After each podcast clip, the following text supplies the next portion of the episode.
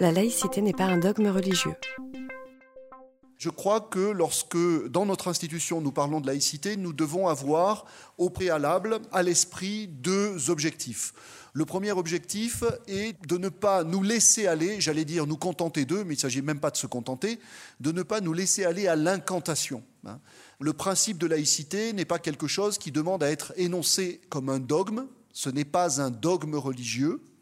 La laïcité est la question des valeurs de la République n'est pas et ne doit pas être dans notre esprit et dans notre transmission aux élèves et dans ce que nous disons aussi aux parents ne doit pas être un catéchisme républicain, c'est-à-dire quelque chose qui serait présenté comme une idéologie concurrente d'un certain nombre d'autres idéologies et qui, à ce titre-là, entrerait dans une logique qui serait une logique d'opposition, voire de contradiction aux croyances des individus.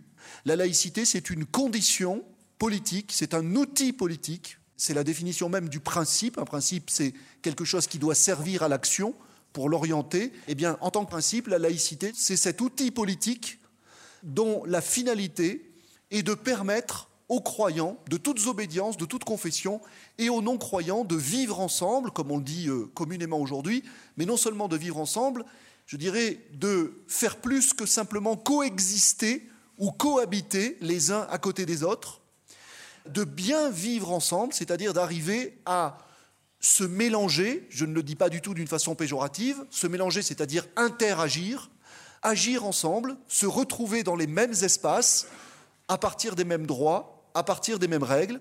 Donc la laïcité, si vous voulez, telle que nous sommes amenés à la faire vivre aujourd'hui, dans une fidélité à l'histoire de la laïcité telle qu'elle s'est élaborée en France, au moins à partir de la fin du XIXe siècle, eh bien, c'est une laïcité que nous devons réussir à faire vivre justement comme cet outil au service du bien vivre ensemble, au service du rassemblement. Ça, c'est la deuxième finalité, si vous voulez, sur laquelle je veux insister au préalable.